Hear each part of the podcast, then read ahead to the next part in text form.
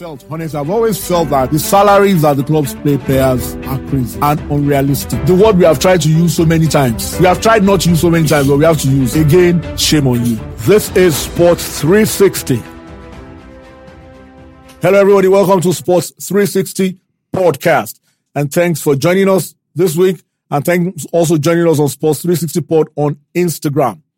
Um, interesting topics we have for you today, circling around our dear country, Nigeria. And joining us today is a good friend of the house, a one-time presenter, producer of our show, and really like a young brother to all of us, well, older brother to Yemi. Tola Badikale joins us today. Not by much. And Tola, good to have you on the show. Should I say good morning or, Just or a good, good day? day because yeah, because I know this is round the world. Thank you so much uh, for having me. Uh, it's been a pleasure uh, being back in the studio to talk rather than produce. Yeah, Tola is a top, top-rated producer, top man. Uh, Yemi Arisa is here, and Abadeyogunju is still... I just asked Bode what he wants me to tell all his friends, quote and unquote. I've been asked after him when he's going to come back to Nigeria. So he will tell me what to tell them after. Mm. All right, uh, we're here. Tola is here because of an event that happened last week, and Tola happened to be there live. It was the... We can't say opening now. Reopening. It was the reopening of the Lagos Salami Stadium in Adamasingba. But incidentally, I grew up from age six to age uh, seventeen. I lived less than one kilometer from that stadium. I grew up in Adamasingba area of Ibadan from those ages. So it's that area I know very well. The stadium was reopened, was rebuilt, was recommissioned, and that's not the story. The event, we're not talking about the waterlogged pitch. That's not the story. The story is that Tola was there, and Tola noticed some things that were not right. So I'll let Tola tell us, and then we'll dovetail into our discussion. Tola noticed some issues that happened there around some personalities, and we felt that it was a very, very dishonorable thing to do to those people. So Tola, tell us what you observed that uh, made us invite you here today. You know, for me, um, the reopening, the recommissioning, or whatever read that we want to give uh, the event, um, for me was was an opportunity that doesn't come too often. Yeah. To celebrate those who made that stadium popular, those who went to that area yeah. to see, you know, as a as as a teenager probably. And those who made the name Shooting Stars, even in the most recent memory, in nineteen ninety-two, mm. the likes of um, Ajibade, uh, Babalade. Ajibade Babalade and the rest of them. Ajibade Babalade, perhaps if he was alive, mm. would have been would have fallen victim of what I noticed um, that day. Um, a colleague of mine couldn't make it to the um, stadium with us for the production, so I had to go to the. to one of the gates, gate one, mm. to fetch her. Of course, I spoke with the military men, and um, we were still in the middle of trying to negotiate her entry, entry into the stadium. Then I noticed, I mean, a face had, you know, um, done a few things with in the past, you know. And what am I talking about?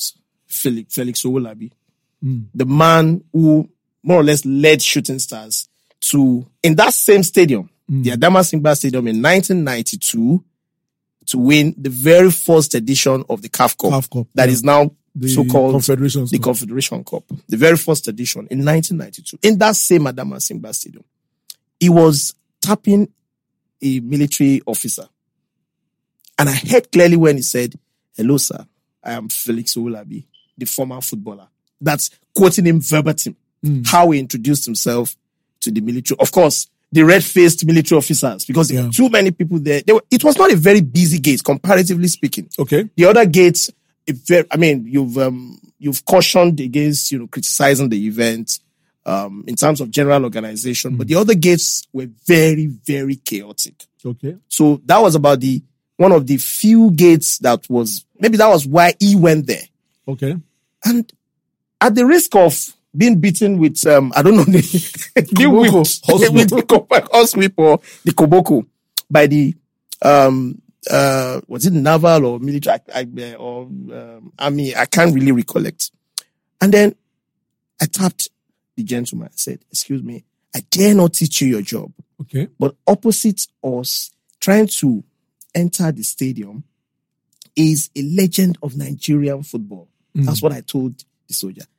And then he looked at me. Of course, about three, four, five of them didn't give a damn who Felix Owolabi was. was. Didn't even recognize him, mm.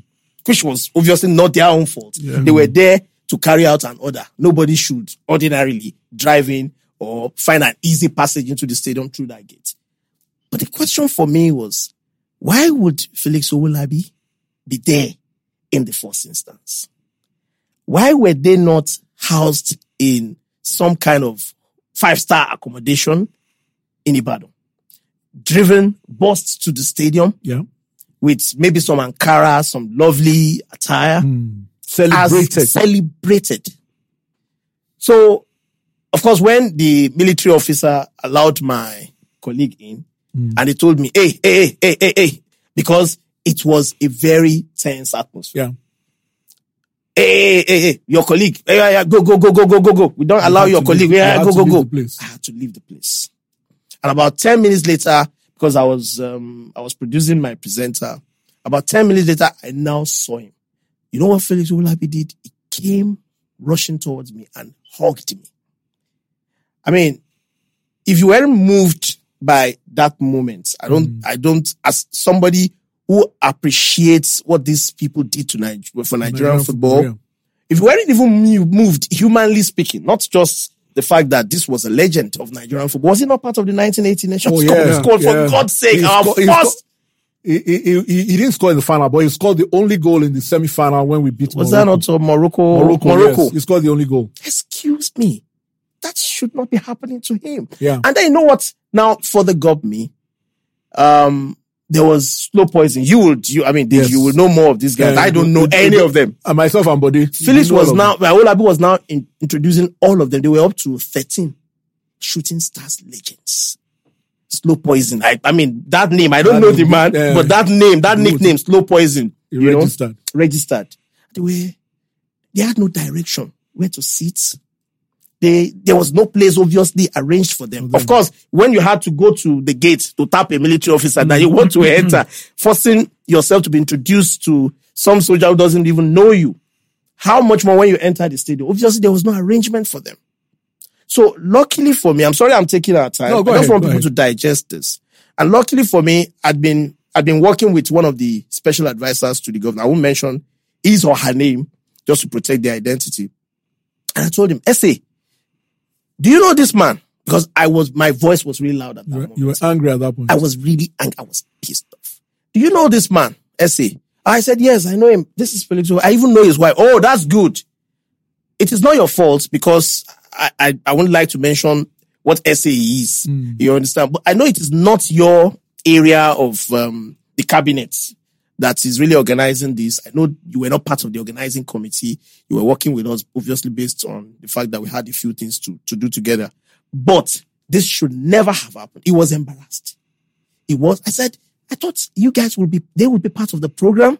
You will call them out one by, by one. one. Yeah. This event is not to rub the governor's ego. It is not about the governor. It is not about the Edo State governor. It was, it was, it, should, it should never have been about the Edo State governor. About the former Vice President Atiku, all those politicians. It should, perhaps, the only person that should have been honored was the former governor, the military governor of Jemibewon, Jemibewon, uh, who, who originally that, built the complex. That's the, the old man was there. Those are the people we should honor. So that was what happened. That, that and you know what? Mm. The one that now got me, towards the end of our production, a gentleman tapped me, elderly, well-dressed gentleman. He said, at one corner there, you will see Segun Odegbami. Wow. And then, of course, I, about um, three meters away from us. You know the, the metal the barrier, barricade? Yeah. Segun Odegbami was seated just in front of the, the barrier. I mean, he wasn't even sitting on a normal chair. Yeah. Of course, he should never have been there. He should have been at the V I P yeah. or a special yeah. Yeah. area yeah. of the stadium organized for them. And then I went to greet him. I invited him for an interview. Segun Odegbami was seated in a very obscure corner. corner of the, of the that is Segun Odegbami. okay, Tola, you've established that Bode is a lifelong Shooting Stars fan. I grew up in Ibadan, like I told you. In fact, that stadium used to be used to be a race. It used to be a race course. Race course, yes. Before it was converted into the stadium by, of course, uh, Jemibewon. Like, I don't want to mention the year, but some of us were in secondary school that time. Just underlines how old we were. But all these people you mentioned, but but it it, it brings a it brings to mind the way we quote and unquote dishonor our heroes. You know, I would have thought that that kind of event. I remember they they they, they had the ninety-four ninety-eight Super Eagles play a match and all that. If you say these guys are too old to play a match, what's stopping from saying, okay, Segun Odegbami, you be the coach of Team A. Felix Owolabi, you be the coach of Team B. Give them some roles. Like Tola said, invite them. They were the first team. And that stadium was named after Lagos Salami, who is um, heyday as Shooting Stars general manager. Chekwanebami, them, Shooting Stars became the first Nigerian team to win a continental trophy in nineteen seventy-seven. Um, they won the Cup Winners' Cup. These were the guys, Chekwanebami, uh, Idowu Tubusen, late Mudalawa, and all the rest of them. And then Felix Owolabi joined later and then captained them to the ninety-two captain. Mm-hmm. Ordinarily, don't, don't, would you say that if you are doing something like that, reopening the stadium, um, Shooting Stars, uh, ex-Shooting Stars players, maybe I'm asking for too much. But I felt that it should have been a day to really, you know, really honor these guys in a special way. What do you think? Deji, like you said, I'm a big Shooting Stars fan, and then no matter where, where Shooting Stars play, whether in the twelfth or fifteenth division, they are still the team that I grew up loving, and they are the team that I will love until I die. And, you know, the, the, the thing, I, I, as Tola was speaking, Deji, I was almost weeping. Mm. Um, uh, because everything he was saying, or everything he said, um, I, I'm sure, look, I know Tola is not a big, Tola watches, covers Shooting Stars, but I, I, I'm, I'm sure it's not, a, it's not a big Shooting Stars fan as I am, and I, I could feel the pain in his voice. Yeah. I can imagine what these gentlemen, what they go through. Felix Owolabi that he mentioned, that, that scene that he described, after Owolabi entered the stadium, that is what I envision Owolabi to do. He's that kind of a person. Yeah. As big a superstar as he is, himself and Mutu Adepoju. Very humble. They will stop and greet you. Very, very humble human beings. Deji, our government and our governors will want to copy everything that has to do with taxing people. We copy it from abroad. Oh, when people talk about abroad, they pay this abroad. Oh, they, they, oh, they do this abroad. Deji, imagine that up till tomorrow, every member of the nineteen sixty-six team that won the World Cup in England, they are still being honored. Yeah, yeah. Every team in England, all their heroes. Their birthdays, their deaths, every major thing in their lives, they, they, they ensure that the, the press publish, and publish, and when they have to do with their, their teams, they are in the forefront, in the front seat. They roll them out at every opportunity. They keep they, they keep uh, inventing awards to give them. I think we missed it when we stopped giving prominence to these guys, to, to the people that you mentioned, where, should, where Shooting Stars are concerned. I know that for a lot of Nigerians, the question has always been, I mean, when, when we talk about this one, superstars, oh, when they are playing for Nigeria, when, when they represented these teams, they were honored. Why are we still? But this is not the case with the people that Tola mentioned. These are guys that are respectable in whatever it is that they are doing. Yeah. They don't push themselves forward for anything. They stay in their lane. They show up when they are invited. They do their bits, and they just melt back into the shadows. And I feel like the rest of the government, I don't care how they do it. They've got to find a way to compensate these guys for the stress that they went through on that day. ninety-two, uh, ninety-two that uh, that um, Anatola mentioned. I remember oh, because Owolabi was in his late, mid or late thirties. Yes. I remember clearly. Yes. And he carried the team on his back. Deji, I think uh, a couple of weeks ago, I I, I did a tweet about Lagos Salami and the and the. Uh, what's his name? The, the former N F F Secretary General, N F F Secretary General that just died. Taiwo Yeah. An appreciation tweet, because these are the people that made Shooting Stars what it is today.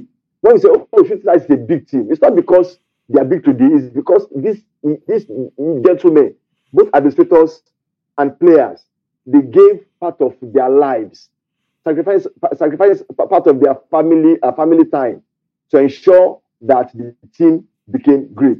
And it, it saddens me that in all the planning they made for that stadium, nobody thought it fit. Or just in government, they have a protocol uh, uh, department. Nobody thought it fit to do what Tola suggested, or Tola just suggested now. Even if you are not going to drive, drive them to the stadium, create a V V I P sticker and have them and, and ensure it is, it is recognized. And so for me, Deji, I think we, we should not just talk about this uh, in passing. We should we, we should find a way to ensure that the government of Forest not only understand what they did wrong, but take steps to not only remedy it, but ensure that it never happens again in the future, future. and then ensure okay. continuity. Mm. That until these guys leave the face of this earth, every time Shooting Stars have, have an event, mm. or the U S government have an event to do with sports or football, these, young, these men are remembered and they are brought to the forefront to participate. Deji. You know, uh, because ordinarily, I know Chief Segun Odegbami very well. I've worked closely with him. I know, I don't know um, Owoblo, Felix Owolabi that much, but I have an idea of the kind of person he is. But he mentioned Mutiu. Oh, I'm very close to Mutiu as well. Ordinarily, these gentlemen won't go to that stadium except they were invited. Uh, they, sorry to, to, to, to cut you. Felix Owolabi told me when the S A was trying to uh, mm. apologize, he said, no, no problem. I get celebrated every day. Mm. But of course, you could feel the pain. Yeah. And then he, he, he, he, he later told me at the tail end of the discussion that he was only told four days before, before. the event. Four days. So it was, the they were afterthoughts. So they, they, were afterthoughts. They were not in the plan. They were not. You know, two things happened recently, Yemi, and I'll get... Yemi will speak, then Bode will speak. I will round this up. Um, um, Yemi, two things happened recently in Nigerian sports that underlines what we're trying to say and that uh, puts it right on the front burner. A lot of you out there may not know him if you are not a basketball person, but he's, he actually happens to be Bode's very good friend and somebody I know very well. Deji Ayoola uh, passed recently. He was a former basketballer for Nigeria. He was a point guard. He passed, unfortunately, about two, three weeks ago. Deji Ayoola, and in his prime, was the J J Okocha of Nigerian basketball. And he represented Nigeria at all levels, played at Afro Basket. And Deji Ayoola passed recently, a few days before the Afro Basket started. You would have expected that the Nigerian national team, in their first game at that tournament, some kind of honor would have been given to Deji Ayoola, some remembrance, maybe black armbands, maybe a minute silence, whatever it is. It didn't happen. And no explanation was given. Let's come to football. The Super Eagles played last Friday. Two days before that time, Thompson Lucene died, who was a striker for the national team, who was in the team that won their first medal at that games, African Nations Cup seventy-six bronze. And he was a celebrated striker for the Super Eagles in the seventies, played with Segun Odegbami. The Super Eagles played in Lagos on Friday. We didn't even have black armbands to celebrate Thompson Lucene. You know, so we're not asking for a ton of money or anything to be given to these players or to their families. All we're saying is that people who have represented us, honored us, when it comes to this, we're not telling you to honor them when you're having your political rallies or you're having your uh, meetings. When you're, when there's a sporting event, I mean, is it too much to ask? Because this too just underlines what we're talking about. And these are, let's say, Oyo State government was uh, politicians that did that event. The ones I've mentioned to you about, that they're administrators that should have known that we should honor these guys. Hmm. Um, I think we have a problem with symbolism. We don't know how to, you know, do, you know, things that are symbolic, yeah, to commemorate the lives of those that have served this country. Um, I also think that sometimes, or more often than not, their eyes are always off the ball. Mm. And in situations where they're supposed to accept their culpability, instead mm. they go mm. on the defensive. Yeah, that happened. That, that, Bode and I know that happened with the basketball team in one group that we belong to. How hard can it be, you know, approach FIBA? FIBA have the records that this guy played for Nigeria at Afro mm. Basket. In fact, they'll be more than willing to allow you to have a moment of silence or wear a black armband or do a commemorative t-shirt. Whatever. It's a simple, it's a simple, just a symbolic, symbolic thing. thing. Yeah. Thompson Shea, you're at home. Yeah. Calf. This guy, Calf has the records I played at seventy-six. Some even say he was, he was arguably the, the greatest striker or the most, I don't know for, what for adjective to use. For my generation, Yekini was the most lethal striker. Thompson Lucene was the most complete striker complete. because mm. he could do everything. He could head the ball, I mean, he could shoot with the other feet. We, we never you saw know, him play. You know, and he's, he only played for the national for like two years. Mm. And he scored about eighteen goals in twenty-four games, something like that. Wow. You know, and we did not have, we didn't have anybody. It was, it was actually Rashidi Yekini that made us forget Thompson Lucene mm. in terms do, of quality. Deji, talking about symbolism. Absolutely. Sorry, sorry, sorry, buddy. Even from a production point of view, do we have those tapes? Ah, that's a conversation. We are, we are working. We are working. No, some of those tapes are available. I can assure okay. you. We are working on some productions that you will know about and coming up. But but let's round this up, buddy. Going forward, going forward, is it that we need to tell these people, look, do this, do this, do like you suggested, or we should assume that they know what to do, but obviously they don't know what to do? How do we make sure those on our part that this kind of thing doesn't uh, repeat itself? I think we have to we have to be, to be proactive. Okay. We have to be telling them what to do. Let them come and tell us, oh, we know already, don't tell us. Let, let them insult us. But I think we have to we have to step into the breach and tell them, look, see, Deji, because I'm sure there are people that that that that, that, that are being paid to, to do this thinking. Yeah. But apparently their thinking is focused on robbing the egos of people that employ them, not yeah. doing the right thing. Yeah. Yeah. And so yeah. those of us on the outside that are seeing and thinking ahead, we should put in the, in the public space. Oh, this person has that. I think we should do, we should do X, Y, Z. Let them come out and say we have thought about reverse symbolism. They are seeing it for the first time from what we have posted or said. Okay. But I think because if if we don't do that, we are going to keep we are, we are going to keep lamenting. And I'm telling I'm tired of lamenting. Yeah. Let us show them uh, uh, their lapses before the, the, the, their mistakes before the meeting. The Bible says the kingdom of God. Suffer violence. violence. The violent take it by, by force. force. We have to start telling them. Okay, we move by to the force, ne- next fire. topic that dovetails into this. Okay, while we agree that we need to honor our heroes properly, symbolically, respectfully, and, you know, in a way that makes them feel good about what they've done for this country, it dovetails to our next topic, where there seems to be a sense of entitlement from our former sports people. We're not trying to be negative here. We're trying to be realistic because it's a sensitive subject. When anybody that has represented Nigeria, you know, I hate to split it, but there are different generations. Mm. The generations of the Segun Odegbamis and the Mudalawas and the Felix Owolabis that we talked about probably did not get their due reward, reward. mostly. Yeah. Maybe. The generation that came after that, ninety-four, ninety-eight and all that. Inf- as far, and then down so, the years. Yeah. As far as I'm concerned, honestly, fair, I felt they got their just desserts when they were playing. So there's always this situation where somebody falls on the wrong side of life or somebody falls sick and all of that. There's always this clamor that after all he did for Nigeria, nobody's doing anything for him. And while I agree that you might be able to do one or two things, but I honestly feel that we can't make a blanket case and say the government or the N F F or the Ministry of Sports must always do things for people who are represented in Nigeria. Because I can always make the point. Your father, my father, my mother and all that worked for Nigeria all their lives too in various aspects. Nobody remembers them when they're... And some of these guys were duly rewarded when they played. You can argue about rewards that they didn't get. It brings to the point where I think it's time our sportsmen, you know, take charge of their lives and plan for life after sport. So that you are not in a situation where, but what we're trying to say now, Tola, is that maybe we feel that the government, maybe for Super Eagles, for all these guys, maybe you institute, we talked about it before on this podcast, maybe institute an insurance scheme. Maybe while you're playing for the national team, a small percentage of your earnings is put aside, invested, and give it, they do it in the N B A and all of that.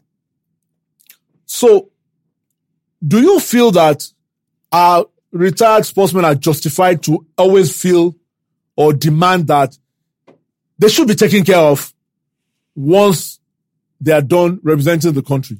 Tola?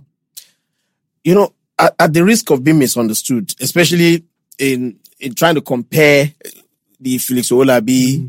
uh, Segun Odegbami uh, case last week in Ibadan to... We're not... The Felix Owolabi, Segun Odegbami thing was not about monetary reward. Yeah.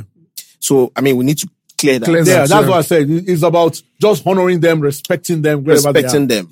And of course, the likes of Segun Odegbami would not even come out. J J Okocha, mm. I mean, I'm talking about two generations two now. Yeah.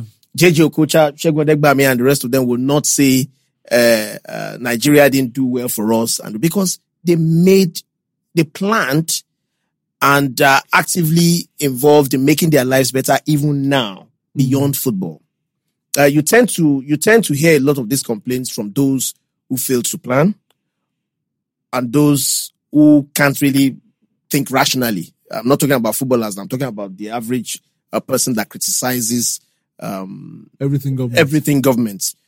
As far as I'm concerned, I would I would rather work for Nigeria for two ninety minutes and earn ten thousand dollars for a victory. I mean, I've never I've never earned such an amount within, within ninety minutes in my life. And forget about the fact that some are still being owed and whatever. Those monies eventually get cleared. Mm. They, they eventually somehow. get somehow. They eventually get paid. Maybe not in all cases, yeah. but the long and short of it is you cannot come back. I mean, but this dad is called Baba Railway. That man served Nigeria for for decades. Yeah. Years. You understand? Some people, and, and it also, you know, we can also equate it to a governor that serves for four years mm. and awards himself all the, the law, the law award, the law affords him all sorts of luxuries yeah. for just four years. It's the same thing that happens. Excuse me, you cannot have earned ten thousand dollars, go to the World Cup. Yes, we celebrated you, we're happy, you made us happy, we rewarded you. Apart from daily bonus. Yeah. You got winning bonus, you got bonuses for draws, you probably got... um. You, I don't know what you finan- finance, uh, financial uh, people call it. Um, something that, that increases as you move on. Oh, performance-based performance, uh, performance, based performance, performance indexes. Exactly. So, I mean, you cannot now turn back and say Nigeria didn't do well for you. You probably didn't do well for yourself. For yourself. Yeah. But in terms of how administrators, I agree perfectly with what you what you said earlier. In terms of how administrators can negate some of these arguments, mm. why not institute something, something. Okay. for them? But uh, do we owe former Nigerian athletes um, anything monetary or anything in terms of taking care of their bills after they've... Do we, do we owe them something?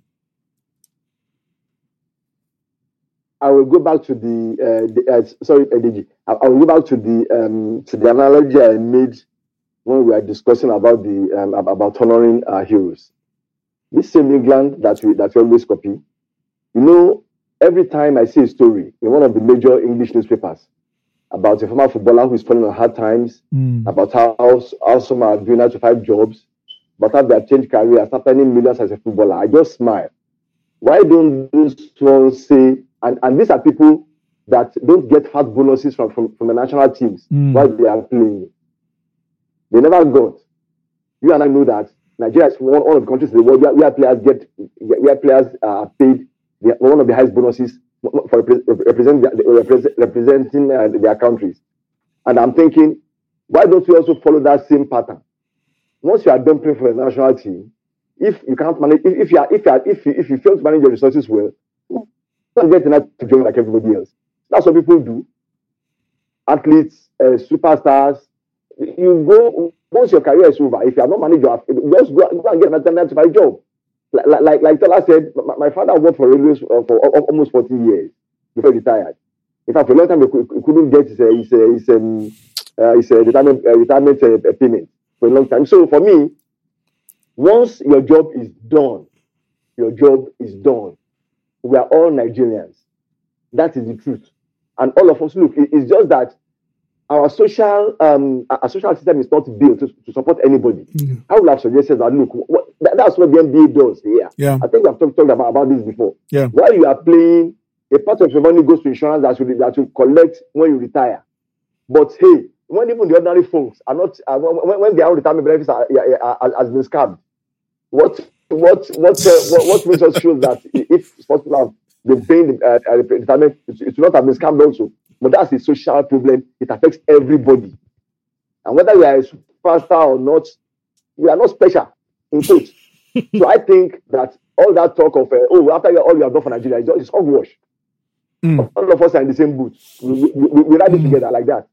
Okay, um, Yemi, if, if like to follow on what Bode said, I remember in Brazil, twenty fourteen World Cup, when the players down tools before they played against France. France, and money was furnished to them. Each player got equivalent of twenty million naira as their bonuses and all of that.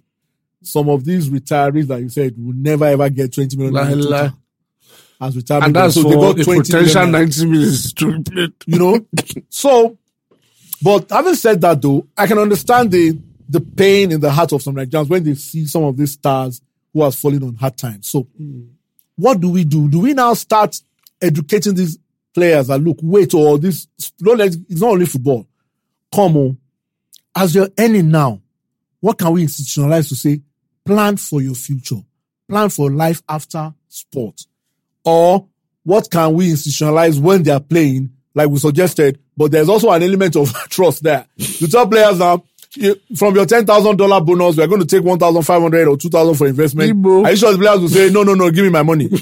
I don't trust anybody, you know? So, but what can we try to do to at least ameliorate these situations? I think we need to look at it first from this perspective. Um, there are two sides. We need to look at the amateur side and the professional side. Mm. So on the amateur side, you probably don't earn anything. Um, and, and I'm talking people that did boxing, a little bit of athletics, you okay. know, gymnastics, swimming, okay. you know, you know, especially those that go for all Africa Games and the Olympics. Olympics. Some of them don't earn. They True. don't earn much after they retire. Now, for the guys on the football side, basketball, they get an opportunity to grow from amateur to professional and then probably end a really good life that they should be comfortable. So I'm saying that, look, at that point, from that amateur level that you start representing Nigeria, it is important that something is done. I know we have a pension problem. That's probably the biggest scam in Nigeria. But there are processes in place today where you can have, you have micro pension schemes happening today for individuals that you can personally save up for your pension. So it is something that I think the sports ministry needs to start looking at and say, look, if you are competing for Nigeria from today, so that when you started from a particular period mm. as a competing athlete, whether in athletics or boxing or whatever, whatever monies you are entitled to, not even monies you are entitled to, whatever monies is created for the scheme, for the budget to run those programs, should be set aside for pension, as pension. That ten years, five years, if you end your career at year five, you're entitled to Example. a specific amount of money. If you end your career at year ten, you're entitled to a certain amount of money. Year fifteen. Obviously, you're expected that after those periods that you stopped participating, you probably got another job, right? Mm. Which means you probably are also entitled to a pension from that side as well. So, if anything happens, you fall on, you know, hard times, you have something to fall, to fall back on. But one key element is the trust element. Yeah. Uh, we don't trust anything government. Mm. We don't trust those in government. So what, what, building what, that what, confidence. What, what if maybe they bring in a highly respected private establishment to handle this? Would that lead to a bit more trust? That should be the direction to go to. Okay. Get one of these pension funds on board, put out a tender, let them bid, and show the qualities or the benefits. Mm. And let the you, athletes know let them the dis- benefits. Yeah, let them, and probably decide, oh, I want to go with this one. Okay. I want to go with that one. But everything still depends on the budgeting process for the Ministry of Sports mm. in terms of knowing that okay. we're preparing for the future of these athletes. Okay, Tola, indeed, um, from your experience, these two topics have dovetailed into each other. And from what you've seen, um, let me go back to what can we do when it comes to sporting events? Because I honestly feel that, I don't know, maybe it's to give all former, maybe all shooting stars, all the former players have some kind of I D that gives them direct access to any stadium or former national team players. Because we've seen it happen in Lagos too. Some of us know some of these guys. But this young generation We've had a case where a member of the Super Eagles told us, I didn't know who Segun Odegbami was. He's a young boy. He was born in this century. So you may not blame him. We also have the issue of the media. Maybe we're not doing enough telling our stories yeah. and all of that. Do you feel that we need to institutionalize something when it comes to sporting events to ensure that our former athletes or former footballers don't go through what you witnessed in Ibadan? I mean, there are answers in virtually everything we've said since um, why not a special identity mm. for some of these heroes. Um, I was al- also going to mention uh, Yemi's points. Um, just open the tender. Mm. Pick three reputable organizations. And every athlete registered to compete in the name of Nigeria. Signs up. Signs up. As a must. Because at the end of the day, it is for your own good, good for yeah. your own future. As a must. And then, because, I mean, many, I mean, you would, a lot of you will understand what I'm trying to say. Many, um, when I was going to sign up for some pension scheme, I had the option of three different organizations. Yeah. Mm. You understand? And of course, we were told to choose choose just one.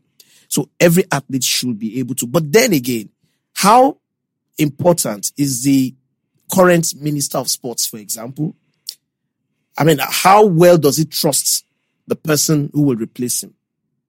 How do we Continu- ensure? Continuity. How do we ensure that no matter who is in power, no matter which political party, which ideology is in operation, that stands. Well, that think, policy stands. So, so I, I, I think it's important that this is legislated. Exactly. Yeah. Yeah. It's passed into law. Mm, and I, mm. you see, and I, th- I think Gazetted. that our ministers, and I'm not talking about sports alone, our ministers need to play a, play a larger role, a more pivotal role in pushing laws that will stand, will stand the test of time beyond them, beyond, beyond their, beyond their, their time, beyond their time in office being ministers. So whether you're a minister of health, you're a minister of whatever, lobby legislature. You're part of the executive. Lobby legislature to put okay. those laws in place. Okay. We have to round it up now. I want to thank Tola for joining us for our first two topics. And um, hopefully the kind of unsavory things witnessed will be a thing of the past. And like Bode said, we have to be a bit more proactive. Let them know these things. They probably didn't even think of putting the Shooting Stars team, the legends of seventy-six or seventy-seven, on their program. Maybe if somebody had told them, they would have said, okay, I mean, let them just come to the center circle, let people just appreciate them, give them a place to see. That, that's that's all. We're not asking you to We're do, not asking for, uh, for an arm and a leg. Yes. That's all. Just do something Saturday. so that we just appreciate and recognize like, them. Like Bode always says, we copy everything, except, but the sensible things. Except the honorable part. We don't copy it. All right, Tola, thank you very much. Hopefully we'll have you some other time, because we are going right into Bode's forte now. So prior to the start of the Afro Basket, we had a preview here a couple of weeks ago. And Bode was one that told us that the Tigers team, as it was constituted going to that tournament, if they got to the final, he would be shocked. If they got to the semi-final, he would be amazed. Something around those kind of words. I don't know whether Bode jinxed them, because they didn't even get to the quarterfinal. You know, the power rankings ahead of the tournament made them number seven, which ordinarily you thought that meant they should have gotten at least to the quarterfinals, but they didn't even get there. Um, it was um, eighty-one seventy-three over Mali in their first game, and seventy-one fifty-five over Kenya in the second game, and, and they lost the third game, sixty-eight seventy-seven to Cote d'Ivoire. They were second on the table, but the way the Afro Basket is structured, second doesn't guarantee quarterfinal place. They had to play uh, Uganda, who came third in their group, and they lost that. So they got out of the tournament. For the record, and Tunisia won the tournament, uh, defeating Cote d'Ivoire by three points, seventy-eight seventy-five in the final. Um, I think Bode predicted here that Tunisia was the team to beat. So Bode, um, we've seen a lot of people, I've heard a lot of people express so much disappointment and all of that. From your knowledge and from your depth of basketball, do you think it was, it is right for us to really get angry or get sad that the team did not do as better, do better than they did, based on what we know going into the tournament? Were we expecting too much for them to have performed better than they did?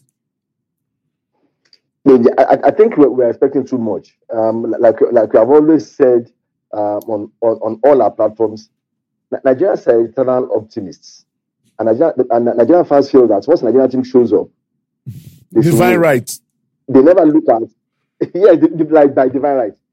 They never look at the constitution of the team that is playing, and and, and, and we, we, we, we, we tend to disrespect our opponents and feel like, hey, uh-uh, is it not uh, Uganda? Uh-uh, is, is it not Zambia? Is it not uh, Cote d'Ivoire? You know, most Nigerians are looking at that team with the same uh, um, and, and with the same with the same expectation that we gave to the team that won uh, uh, four editions ago, and we're hoping for the same miracle as the team that finished second the following the following event. Remember that the team that finished second was also put together horribly, and they got to the finals. And look, that team went to the finals. I think we said it that time was a miracle. If they had won, it would have been it would have been shocking. But they got to the finals, they lost, and it was look. They did they they they, they, they, they over overperformed at, at that event. So when this thing was put together, and people are thinking, you know, you know, it's it's it's it's the source, it's Nigeria now. Let's just get out and beat everybody. And it, and we keep like we keep saying, it's in basketball, every player from one to twelve will have to contribute. Mm. And you notice that for, for a long time the coach did not play uh, uh, uh, from Nigeria because he said they are not in sync with what he's teaching, or what he was teaching the team, or, or, or, or, and, and they are not producing what he expected them to give him at that level. Which meant that at some point, the starting five are going to be tired. At some point, the other team, with their own coaches, they are going to figure out the way they play. Mm. That is why you mix and match. You, you know, in, in, in, in the playoffs, like you always say, there are pre-game and in-game adjustments. But when you're starting, when, when you have a team of the same players on the floor, you can't adjust, you can't respond to anything. So what, whatever they throw at you, you are going to have a hard time making in-game adjustments. Look, for me, uh, I think the team, the, the team did, did the best that they could. But given the time they had for preparations, given the personnel that they have available, and given the mix of the players, um, I think they did they did what they had to do. Um, uh, maybe uh, the, the, only, the, the only disappointment for me was that I felt they had a chance against Uganda. Um, Uganda, of course, you know, we, I, I don't think we have, we, have, we, have, we have ever lost to the Cranes in basketball, no matter the team that, that you put together. And so for me, Uganda, we had a chance, but because of what had transpired and because of the way the team was, uh, I think Uganda found them out. The Ugandan coach was the one that coached the heck out of his team. Yeah, beat the Nigerian side, but of course, like like we all saw, mm. the Ghanaians are found out in their in, in found out in, in their next game. So for me, there's nothing to be, there's nothing to, to be upset about. There's not, nothing to complain about. The team did its best, but given what they had, that was the most they could have done. Okay, uh, but um, yeah, I mean, we we did talk about this before the event that this was probably a free hit. Yeah. Uh, that it was an opportunity to just go out there, try out these players, and see what they can do. But what would you say, um, what's your rating of Mike Brown? Haven't seen him take us to two tournaments, the Olympics, uh, and then this uh, Afro Basket. Considering the, you have to be fair, considering the uh, the situation he found himself in both in both cases. Hmm. He's a good coach. Yeah. That's not a question. It's good pedigree, not a question. Everything is. However, it just draws attention to the fact that sometimes, or it's important rather, at international level, for the coach to be somewhat grounded in the local okay. activities of that national team. Okay, um, being distant is a huge disadvantage for the team, whether mm. we like it or not. And one of the things I pointed out when we were previewing is the four local players. How much of an input did he have in picking those four players? That's one. Two, his style, which obviously seemed to be very, very heavy on shooting from three-point range. Mm. I'm not as knowledgeable as Bode in basketball, but I think our strength is more in our power, in our ability to play Inside. Inside. But it seemed like we're trying to make a transition to shooting more from outside. I think most of our shots were from outside. And once those threes don't fall, mm. you're at a huge disadvantage. So I think in, in such a short time, we're trying to transition our style to probably Golden State, bas- Golden State Warriors basketball. Mm-hmm.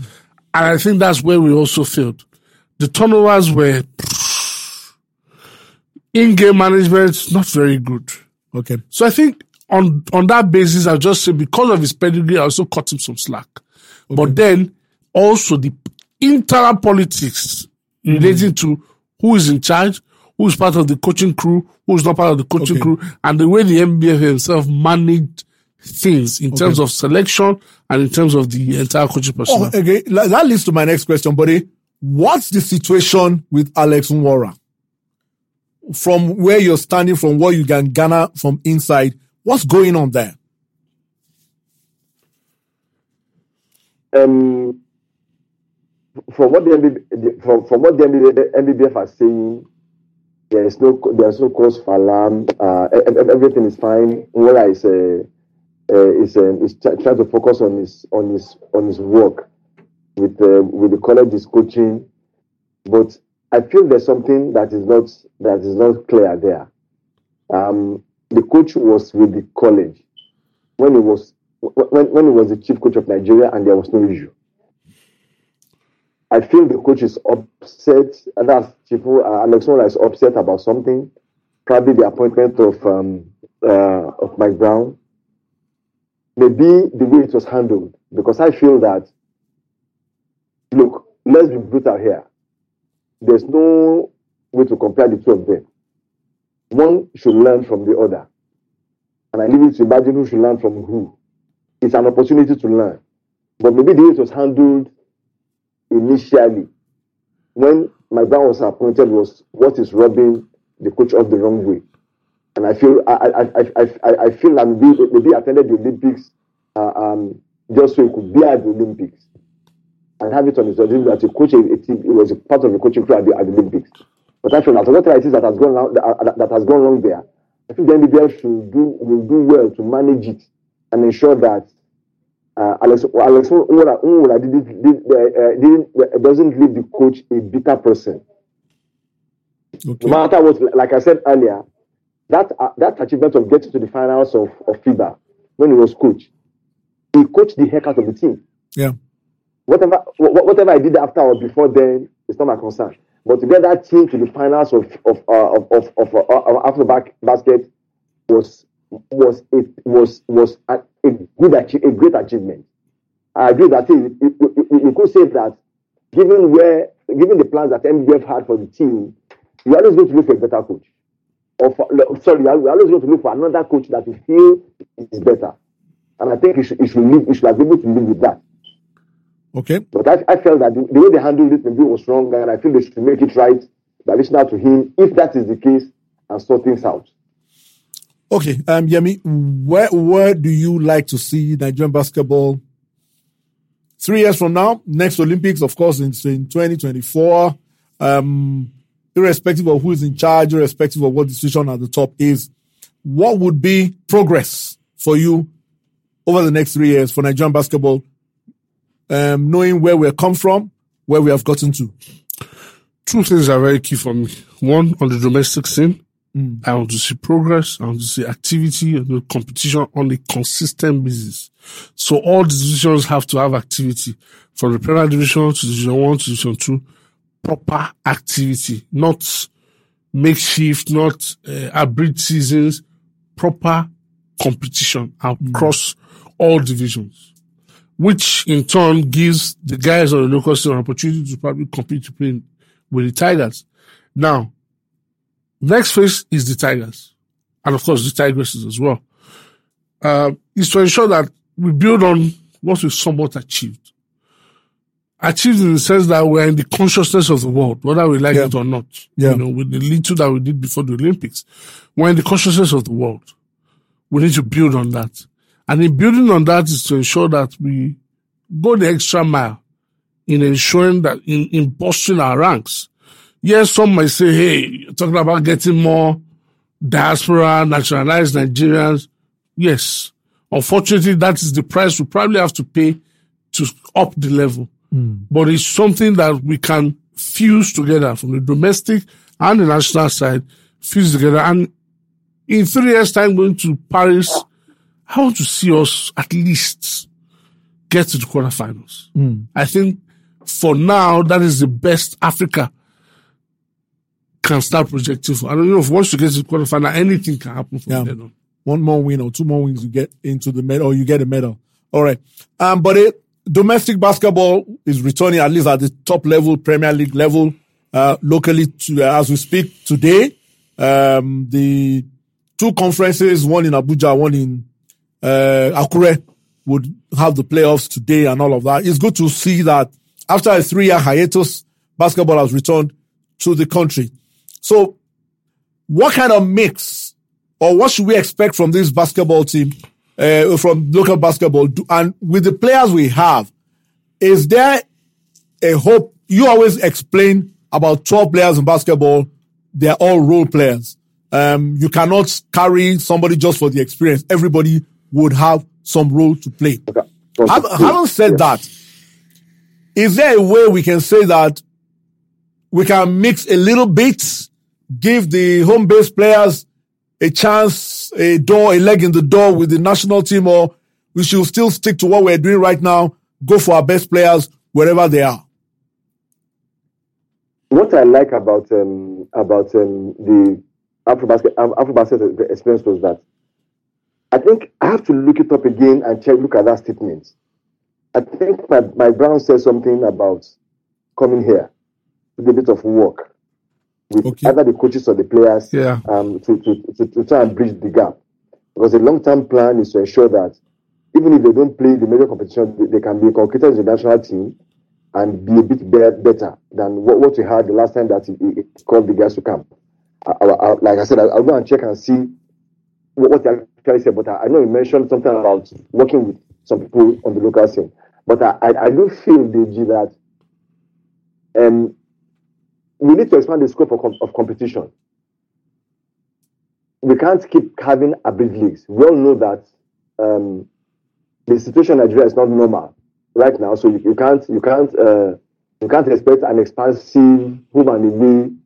But what you can do is what you have always done in the past: the Savannah and the Atlantic. I think that can be done. There are still places where you can play basketball well in the north, where you can have the teams from the north, even if it's not home and away, can have them play extensive basketball, uh, maybe over two phases, maybe two venues. First phase, second phase. Let them play multiple games. The same in the south. That is going forward, not this current season. So at least they can have minimum of thirty games under their belt before the playoffs. Because it is in place, it is in constant playing that you can make mistakes, that they can de- correct them and, and develop and be and have the competitive edge. Because remember that now we are not talking only about the national teams. We are also talking about the N B A organized Uh, uh, uh, uh, uh, uh, team league, yeah. which is big, which is huge. And since you know that majority of those that, those that play that, that tournament, they are those that are they are, they are those that are based on the continent because of the quota uh, system. The more they play, the better they think as teams, the better they'll be uh, uh, um, in in uh, uh, on the floor. And so you can't just play ten, fifteen games and become champions and go and play people that have played thirty, thirty-four games and know each other. That is the advantage. That is the edge, edge that teams like the teams from Tunisia and Rwanda have over teams from, from Nigeria. So you've got to find a way to play extensively. Play at least twenty-five, thirty games before the championship round of, of, of, of a further ten to fourteen games. So when the champion emerges, you know the players are ready yeah. to face Africa. They are battle ready. Let's see, we leave national team for now. Okay, Yemi, we round up now.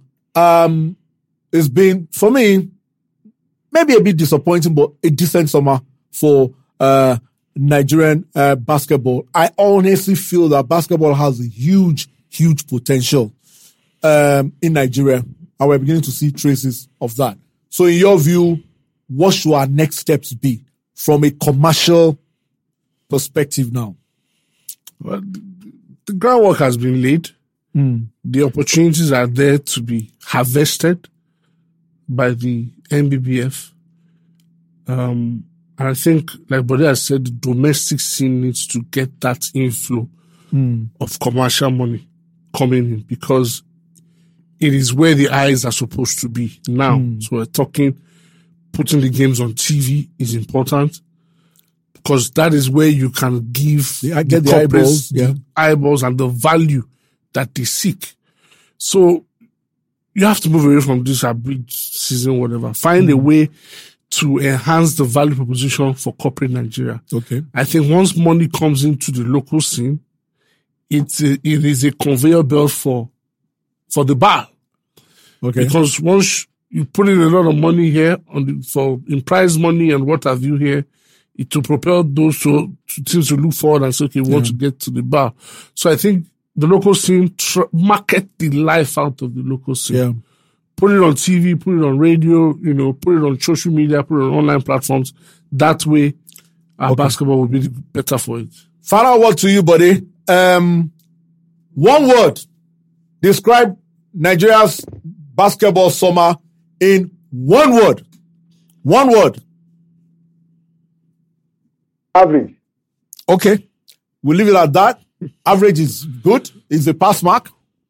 You can improve on it and all of that. And on that note, we end today's edition of Sports three sixty Podcast. Go to Sports three sixty Pod on Instagram to follow us and have all the latest from this podcast. Many thanks for joining us. Many thanks to Tola Badikale, who joined us earlier, and Bode in the U S, and Yemi, my sidekick right here in the studio. Thanks for joining us and for listening in from wherever you are on the surface of the earth.